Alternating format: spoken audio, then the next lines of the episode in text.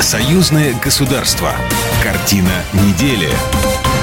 Здравствуйте, я Екатерина Шевцова, и это первая в этом году картина недели. В этой программе я рассказываю о том, что произошло важно в союзном государстве у нас в России и в Беларуси. Президент Беларуси провел первое совещание в этом году, какие вопросы стоят на повестке дня. Беларусь не испытывает проблем с перевалкой грузов через морские порты, о вопросах логистики и планах. Граница на замке. Александр Лукашенко пообщался на полигоне с военными российской части совместной региональной группировки войск. О главных событиях в союзном государстве прямо сейчас.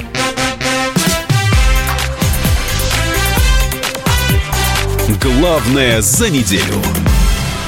Президент Беларуси Александр Лукашенко на совещании по вопросам экспорта белорусской продукции потребовал ускорить строительство белорусских портов в России. Надо быстрее строить эти порты, доводить до определенного уровня и торговать уже через собственные порты, сказал президент. В отношении перевалки белорусских грузов через российские порты президент сказал, что вопросы с Российской Федерацией решены. Речь пойдет об экспорте. И прежде всего об экспорте наших основных товаров.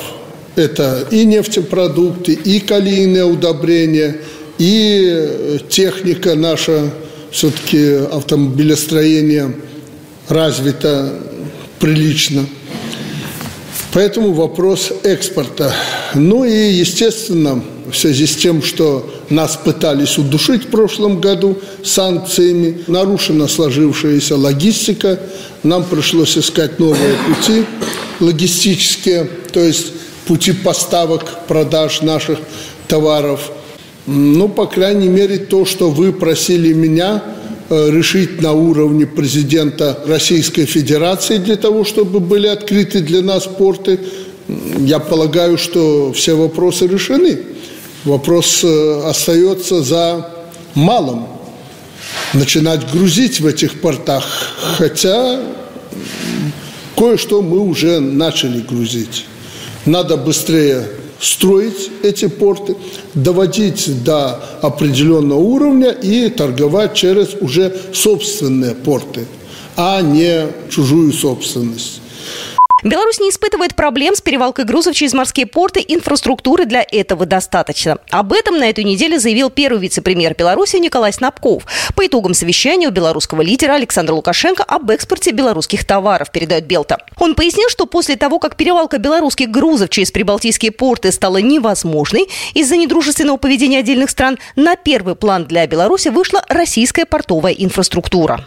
У нас достаточно сегодня портовой инфраструктуры, чтобы э, вывозить весь объем экспортируемого продукта. В этой связи портовая инфраструктура Российской Федерации, да, она действительно для нас сейчас вышла на первый план. Весь год у нас был поиск, отработка, маршруты, тарифы, э, перевалка, стоимости. То есть это был такой, такой процесс. И сегодня мы в начале года готовы полностью перевозить все и развивать дальше при необходимости. Мы обсуждали сегодня этот вопрос, и тут экономическая категория понятна. Экономическая эффективность и целесообразность развития портовой инфраструктуры. То, что на данный момент у нас есть, то, что развиваем, то, что объемы определены, нас устраивает по и тарифам, и по стоимости. Развивать дальше возможно, если это интересно. Интересно ли это с экономической точки зрения? В принципе, порт как бизнес-модель прекрасная экономически эффективный продукт. Поэтому я думаю, что мы рассматривать будем дальше и формировать новые портовые возможности уже белорусского порта, национального порта со всеми вытекающими возможностями и перспективами. Ранее министр транспорта и коммуникации Беларуси Алексей Авраменко рассказал о задействовании 19 российских портов для поставки белорусских грузов. По его словам, в прошлом году между странами подписаны два базовых соглашения о перевалке нефтепродуктов и внешнеторговых грузов. Это в первую очередь калийные, азотные удобрения, продукция металлургии и деревообработки. Президент Беларуси Александр Лукашенко 6 января посетил 230-й общевойсковой полигон Абуз-Лесновский в Брестской области, сообщает пресс-служба белорусского лидера. Здесь размещена российская часть совместной региональной группировки войск. На полигоне президент заслушал доклад о завершении боевого слаживания ее частей и соединений. Совместные учения провели мотострелковые и танковые подразделения, специальные войска, в том числе подразделения ПВО. Глава государства на полигоне также ознакомился с расположением воинских частей и подразделений российских вооруженных сил и пообщался с солдатами и офицерами. Я думаю, вы мне больше расскажете, чем я сегодня смогу вам рассказать. Для меня это очень важно, и не только для меня, для Беларуси этот тяжелый опыт очень важен. Поэтому это первое, что вы мне можете рассказать. Я очень внимательно буду слушать и использовать это при подготовке наших вооруженных сил Беларуси и России для защиты общего Отечества. Ну и самое важное, самое главное, мы с вашими начальниками, комдивом договорились, что вы скажете о недостатках, потому что нам придется и дальше работать в таком же режиме, э, готовить и белорусов, и россиян. Вы не думаете, что э, вот как комдер, спасибо, вы нам помогли и прочее. Э, мы не только помогли вам, мы сами себе помогли. Мы от вас получаем информацию большую, это опыт. Ну и наши офицеры, помогая готовиться тем, кто пороха не нюхал, образно говоря, тем, кому надо вспомнить навыки военные. Это для них тоже школа, это урок. Поэтому вот два таких вопроса я больше хотел бы послушать вас. Российским военным были вручены индивидуальные медицинские аптечки, которые разработаны исключительно на белорусских предприятиях и укомплектованы белорусской составляющей. На полигоне президент отметил, что в Беларуси досконально изучили различные варианты индивидуальных медицинских аптечек. Натовские, польские, украинские, российские. Оказалось, что аптечки западного образца более практичные. Поэтому медикам и военным было поручено сделать качественную белорусскую аптечку. Соответствующая задача была поставлена президентом на этом же полигоне, но в октябре 2022 года, когда он ознакомился с отечественными разработками военно-промышленного комплекса. Украинские силовики, находящиеся на границе с Беларусью, совершают в отношении белорусских пограничников провокации с использованием оружия. Об этом на этой неделе сообщил начальник управления пограничного контроля Государственного пограничного комитета республики. Отмечаются отдельные случаи провокации с украинской стороны. Последний случай был в пункте упрощенного пропуска под Добрянка, когда военнослужащими сопредельного государства наводилось оружие в сторону пограничных нарядов, оскорбительные жесты, угрожающие сторону пограничников и так далее. Сотрудники подразделений пограничного контроля на провокации не поддаются, сказал он на видео, распространенном пресс-службой погранкомитета. Он отметил, что на украинской стороне сотрудников каких-либо ведомств нет. То есть государственная граница не охраняется. Там находятся какие-то военизированные люди с оружием, возможно, тероборона. То есть без знаков различия, без формы, кто в чем одет, добавил офицер. Председатель постоянной комиссии по международным делам Палаты представителей Андрей Савиных в программе «Актуальный микрофон» заявил, что для защиты мира как высшей ценности белорусов необходимо думать об обеспечении безопасности на всех уровнях, передает Первый национальный канал Белорусского радио. Это и продовольственная безопасность, и энергетическая, и промышленная, и военная, сообщил он. Но этого будет недостаточно, если мы не сумеем выполнить еще две задачи. Это прежде всего дальнейшая консолидация общества, причем консолидация на патриотической основе. И это межконфессиональное единство. Савиных также обратил внимание, что важную роль играет сплочение общества перед внешними угрозами, а также созидательный труд для развития реального сектора экономики, а не финансовых спекуляций.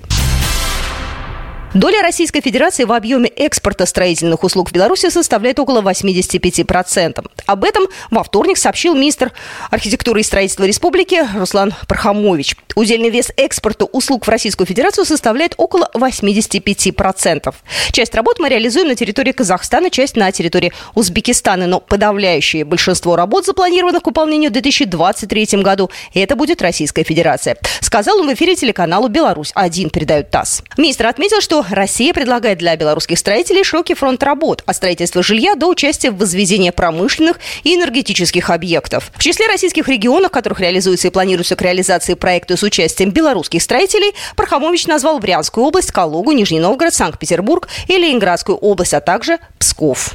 Ранее глава Минстроя сообщал о том, что сокращение объемов инвестиций не позволило строительной области Беларуси выполнить план на 2022 год. В связи с чем для загрузки белорусских подрядных организаций был резко увеличен экспорт строительных услуг. Двух граждан Беларуси задержали на этой неделе с дроном на белорусско-литовской границе, сообщили в Госпогранкомитете республики. Сморгонские пограничники обнаружили самодельный беспилотник и сопроводили его до места посадки, где выявили автомобиль с владельцами дрона. Задержанные рассказали, что хотели поупражняться в управлении коптером, однако не пояснили, почему выбрали для этого пограничную полосу. Теперь каждого из них ожидает крупный штраф, отметили в ГПК Беларуси. В ведомстве обратили внимание, что запрещено использование или владение беспилотником в пограничной полосе, а также его оставление вне населенных пунктов, расположенных в пограничной зоне без уведомления органов пограничной службы. С 4 марта 2023 года стартуют прямые перелеты из Минска в столицу Катара, сообщил национальный авиаперевозчик Белавия. Авиакомпания начнет выполнение чартерных рейсов в столицу Катара Доху, заявили в пресс-службе. Вылететь по этому направлению из Минска можно с 4 марта.